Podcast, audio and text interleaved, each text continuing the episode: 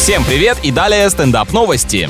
Американец надел на лицо красные стринги при посадке на авиарейс в знак протеста против федерального закона о ношении масок в транспорте. То есть в это время где-то его супруга вместо нижнего белья была вынуждена ходить в очень странном гигиеническом приспособлении. Оказалось, что в правилах авиакомпании четко прописаны виды индивидуальных средств защиты и варианты их использования. Мужчину вывели из самолета за нарушение, а несколько пассажиров решили его поддержать и тоже покинули салон. Но трусы, как я понимаю, на голову себе натягивать не стали. Такие себе революционеры, нерешительные.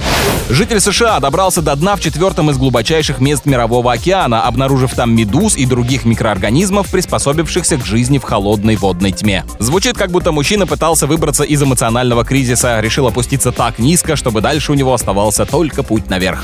На этом пока все. С вами был Андрей Фролов. Больше новостей на нашем сайте energyfm.ru.